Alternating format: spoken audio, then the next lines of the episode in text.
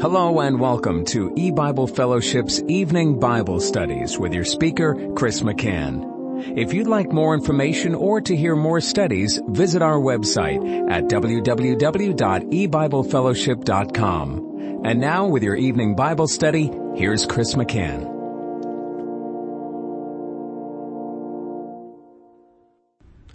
Good evening and welcome to E-Bible Fellowship's Bible study in the book of Genesis. Tonight is study number 14 of Genesis chapter 8.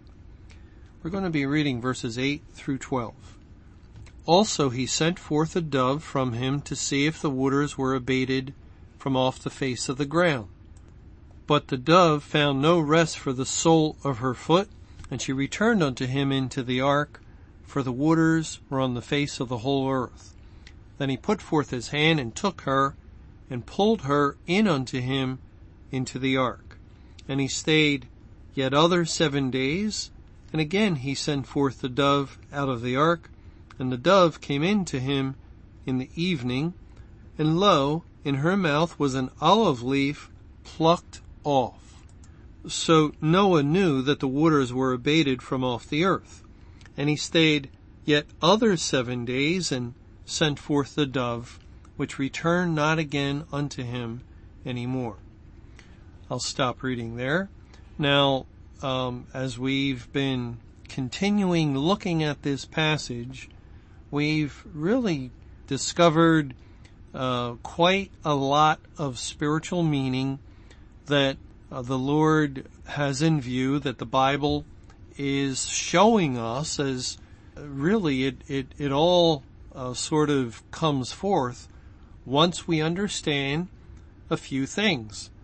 Number one, that May 21, 2011 was Judgment Day, as this whole account follows the judgment that began on the 17th day of the second month of Noah's 600th year, and God made a spiritual equivalency with that statement, yet seven days and he tied it to 7,000 years in 2 Peter 3 in the context of describing or speaking of the flood. So the Lord um, would not have his people ignorant that they are to go 7,000 years from the date of the flood, a date they could only know because God himself opened up the biblical calendar of history to their understanding and and when they go 7,000 years and they have this other calendar information that has, uh, again, been opened up to their mind, to their, their, their eyes of understanding and, and the Lord is in control of understanding, so it's not, um, a danger or there's no threat that the people of God would would not understand these things, God opened up all of the understanding that would be necessary to the biblical calendar of, for the duration of the church age, the 1955 years, when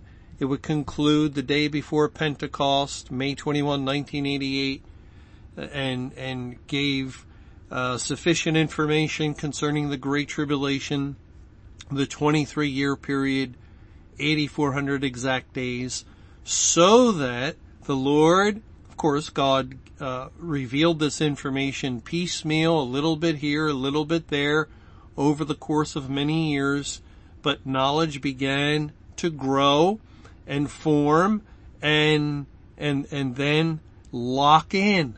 The the biblical information um, came together like pieces of a puzzle, fitting into place.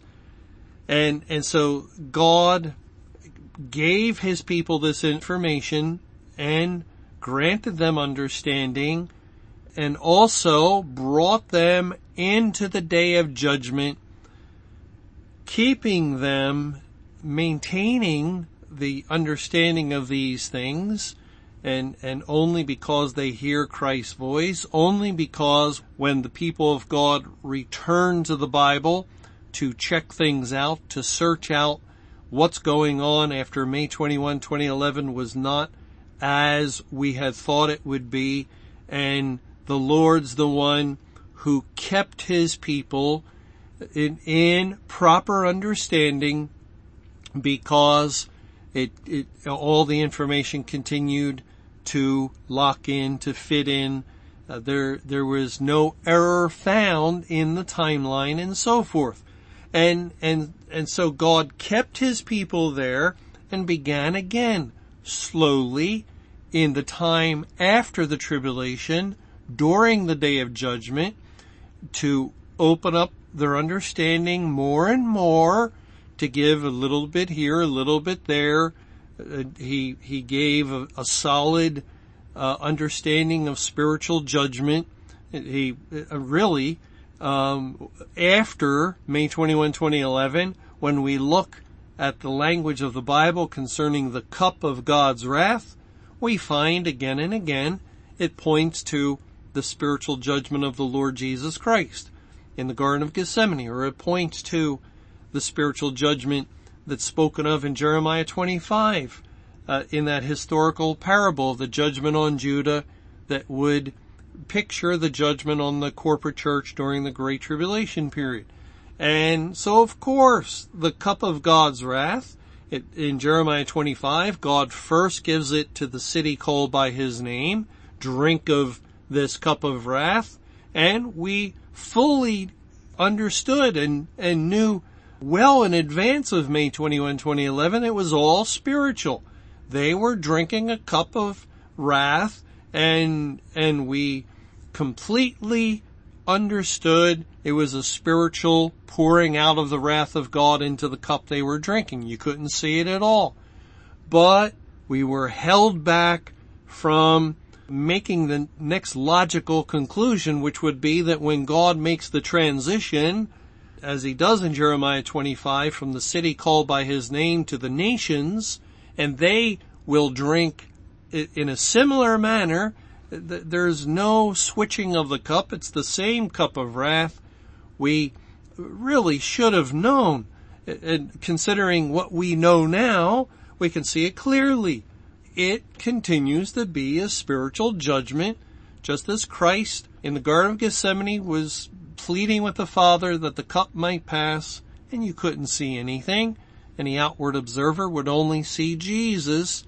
And yes, uh, trouble of mind, but you would not see anything visible or outward.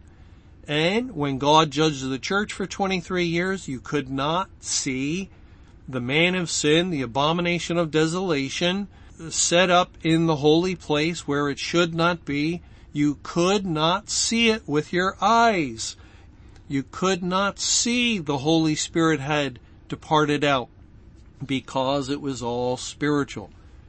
Likewise, that's the nature of the cup. So we learned that and God began to give us a little bit here and a little bit there you have need of patience after you've done the will of God. See the Bible locked in, the start date for judgment day, the Bible locked in, the spiritual judgment of the shut door of heaven, the putting out of the lights of the gospel, no more salvation, and the need for patience after doing the will of God, that is after completing the task of evangelism, then there's another program.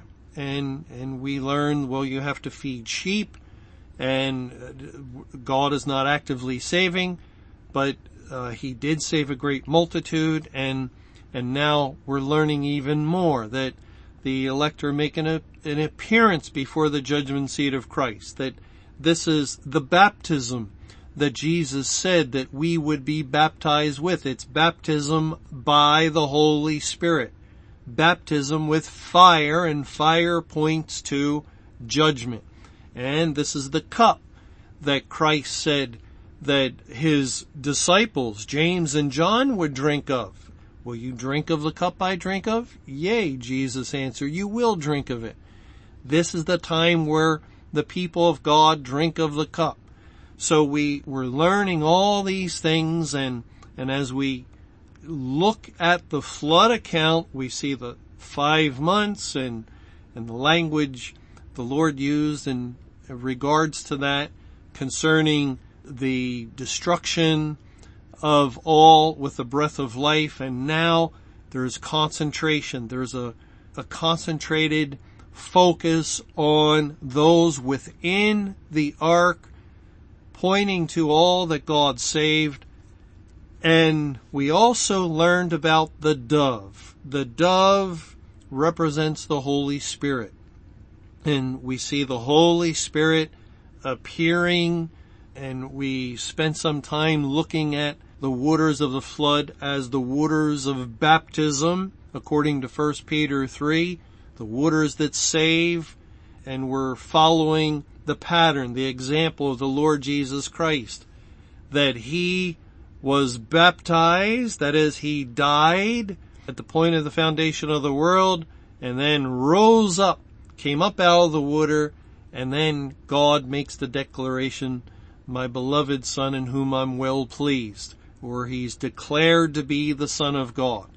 The elect children of God are following that pattern step by step. We're in the process that leads finally to resurrection.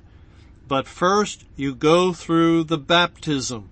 You go through the deep waters and the people in the ark were going through the water. Yes, they were protected by that vessel that represented the Lord Jesus Christ, but still they were going through the water. They were not raptured. They were on the earth going through the judgment. Anyone who thinks that because they were on board a ship that that means they were raptured, well, uh, uh, you wouldn't think that that uh, uh our Navy sailors that are on board ships have been raptured off the earth. We realize they're at sea and sea is a part of the earth. But we see that the dove, the Holy Spirit appears as there is this uh, historical parable being presented by God of baptism, just as the dove appeared and descended upon the Lord Jesus Christ when he came up out of the water and now the water's going down, the tops of the mountains are beginning to be seen, and suddenly we're reading about a dove. And in verse 8, also he sent forth a dove from him to see if the waters were abated from off the face of the ground.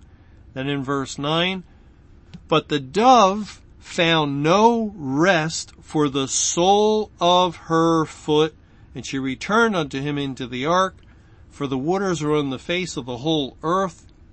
Then he put forth his hand and took her and pulled her in unto him into the ark. And in our last study, we also saw in another figure that the Holy Spirit in the beginning, when God created the world and the world was without form and void, that the Spirit of God, the Holy Spirit who is eternal God, moved upon the face of the waters. And then we went to Psalm 104 that um, declared that God sends forth His Spirit and, and it creates. Let me read that verse again.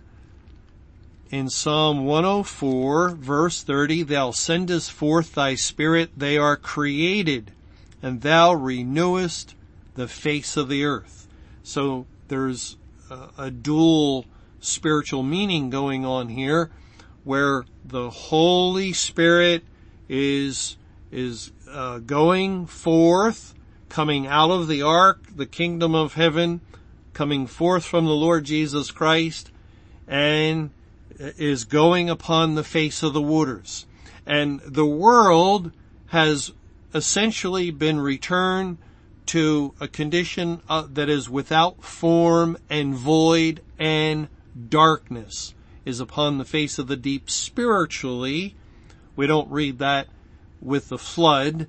God doesn't speak of putting out the sun in, in the time of the flood or any, or the moon or the falling stars.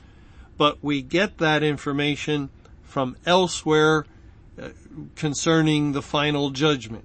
Immediately after the tribulation, the sun is darkened. So we can understand spiritually that is the condition. There, there is darkness across the face of the earth as the world has been returned to this pre state, uh, the, this clay that, that is to be molded. And the judgment of God has brought the world back to that point, now ready to be acted upon, to be recreated. That's how God speaks of the new earth and the new heaven. Yes, the Bible tells us this present earth and heaven will just be destroyed, wiped out, burned up, and gone forever. But the Bible also speaks of inheriting the earth. The meek will inherit the earth. And God uses this earth as a figure and a type of the earth that we will forever dwell in. And so the Lord in Romans chapter 8 um, uses that kind of language it, uh, concerning the creation, that it's groaning and travailing to be delivered from, from the bondage of corruption, as though the earth will be rejuvenated or regenerated as sinners that are God's elect were regenerated in their soul when the soul was resurrected and and will be regenerated in their bodies when they receive a new spiritual body. The same type of language is used of the creation, although that's not the actual case, but it is the figure.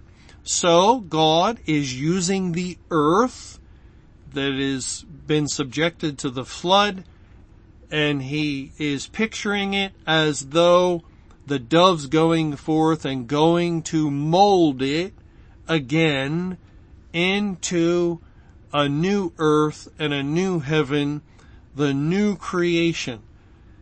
And we can really prove that this is the case with this language in verse 9, where it says, the dove found no rest for the sole of her foot when we look up the word sole, it's 3709 in the Strong's Hebrew Concordance. And it's a, a, a, word that's translated many different ways. But when it's translated uh, in relationship to a foot, it's translated as sole. So the context does determine how the word is to be translated. Sometimes it's translated as hand and, and some other ways because it's the foot's not in view. But when the foot is in view, as far as I could tell, it's translated as sole, as it is here. The, the sole of her foot. And it's also translated that way in Deuteronomy chapter 11 verse 22. I'll start there. It says, For if ye shall diligently keep all these commandments which I command you, to do them, to love Jehovah your God, to walk in all his ways, and to cleave unto him, then will Jehovah drive out all these nations from before you, and ye shall possess greater nations and mightier than yourselves. Every place whereon the soles of your feet shall tread shall be yours. From the wilderness and Lebanon, from the river the river Euphrates. Even unto the uttermost sea shall your coast be.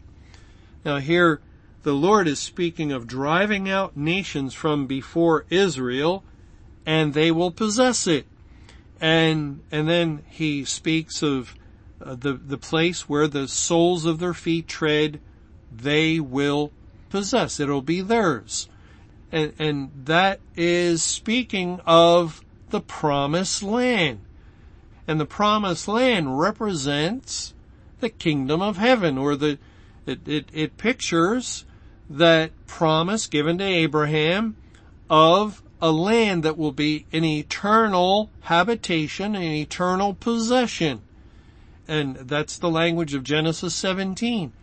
And uh, that's why the land of Israel, the physical land in the Middle East, cannot be the land that was promised to Abraham because it's part of this world and this world will be destroyed and it, it just cannot be an eternal habitation. But what it represents is an eternal habitation and that is the new heaven and the new earth wherein the elect people of God, the spiritual seed of Abraham will dwell forevermore in that land. So the soles of your feet, where your soles of your feet tread, it's pointing to the kingdom of God, that eternal habitation. Let's also go to Joshua chapter 1. And in Joshua 1, I'll start reading in verse 1. It says there, Now after the death of Moses, the servant of Jehovah, it came to pass that Jehovah spake unto Joshua the son of Nun, Moses' minister, saying, Moses, my servant, is dead. Now therefore, arise, go over this Jordan, thou and all this people, unto the land which I do give to them, even to the children of Israel. Every place that the sole of your foot shall tread upon, that have I given unto you, as I said unto Moses, from the wilderness and this Lebanon, even unto the great river, the river Euphrates, all the land of the Hittites and unto the great sea toward the going down of the sun shall be your coast. Now there is the phrase again in verse three, in the context of crossing Jordan and going into the promised land for the first time and, and God is saying the land will be yours, all the land, every place that the sole of your foot treads upon. And, again, the land is a spiritual picture of the kingdom of heaven. Or if we turn to Joshua chapter 3, in Joshua 3, beginning in verse 11, it says, Behold, the ark of the covenant of the Lord of all the earth passeth over. Now, they've come to the Jordan, and uh, God has told them that the priests are to carry the ark into the river Jordan, and when they first go into the river Jordan, they're, they're stepping in water. But then the water stands and where the priests are, are standing, it dries up. So they're on dry ground. And while the priests are there, the people follow and they were told uh, there should be a space between the people of Israel and the ark about 2,000 cubits. And you know, we still need to do some work on that. It, it, it could very well relate to the space between Christ, who crossed Jordan in his demonstration in 33 AD, and 2,000 years later in 2033, there's, there's mounting evidence that could be the time when the people of God crossed Jordan in their demonstration, or after completing their demonstration, and they go over on dry ground. They, they finally, as it were, come out of the ark. Um, but, but anyway, here in verse 11, uh, it says, Behold, the ark of the covenant of the Lord of all the earth passeth over before you into Jordan. Now therefore take you twelve men out of the tribes of Israel, out of every tribe a man.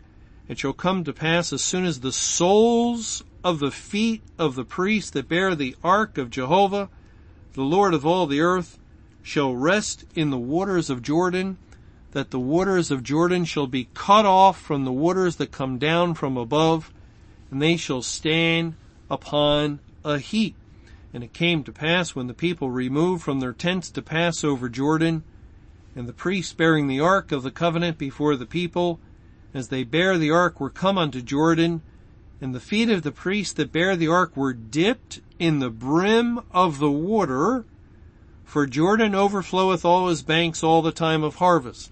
Now, I think that's interesting that at first, when they, the priests carrying the ark, go into the Jordan, they do dip their feet into water. Just like the first time the dove goes forth out of the ark, she could find nowhere to land. As it says, the dove found no rest for the sole of her, her foot. Now, would she try the, the dove? Well, to set down? Yes, I, I think she probably would. She, uh, would fly here, fly there, and then, uh, slowly go down, uh, to see if this is ground and, oh no, it, it, it's water. She begins to sink and she quickly lifts up. And, uh, well, anyway, that, that might be, uh, speculation and, but we do find that at first the priest put their feet into the water and then, uh, the, the water, uh, dries up and stands at a heat or stands at a heat drying up a pathway for Israel to cross Jordan.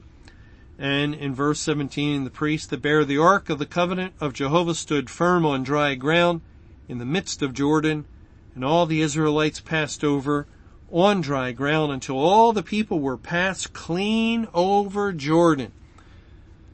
But anyway, um, as we saw in Deuteronomy 11, in Joshua chapter 1, God spoke of where the sole of your feet steps in the promised land, that, that'll be your land. That's your possession.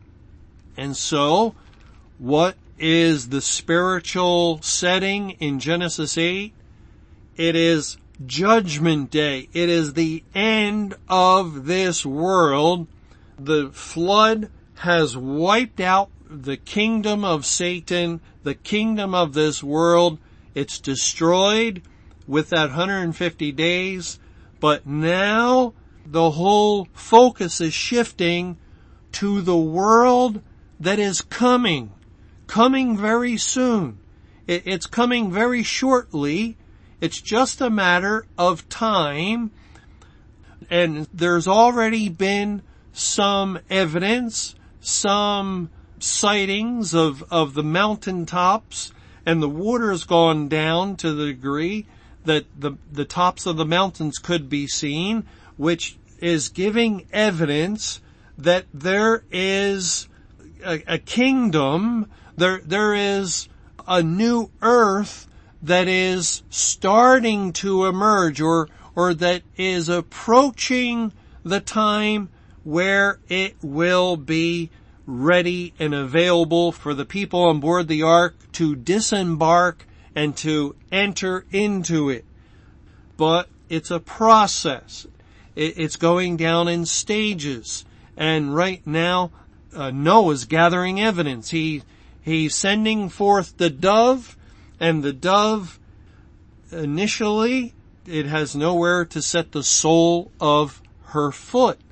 And the dove points to the Lord God himself, and uh, we'll have to wait to our next study, but there's another verse that mentions the sole of the feet in relationship to the kingdom of heaven, and we'll take a look at that in our next Bible study, and, and we'll see that really the dove is God's Spirit looking for that eternal habitation wherein the Spirit of God will likewise dwell. It's not just the people of God who want that eternal possession where they can set the sole of their foot and own, own it forevermore, but God himself likewise is looking for that eternal possession. Thanks for joining us for E-Bible Fellowship's Evening Bible Studies. You can hear these studies Monday through Friday over Paltalk, Skype, eBible Fellowship's webcast audio, or over your phone. For more information or to hear other studies, visit www.ebiblefellowship.com. Until our next study, may the Lord's perfect will be done.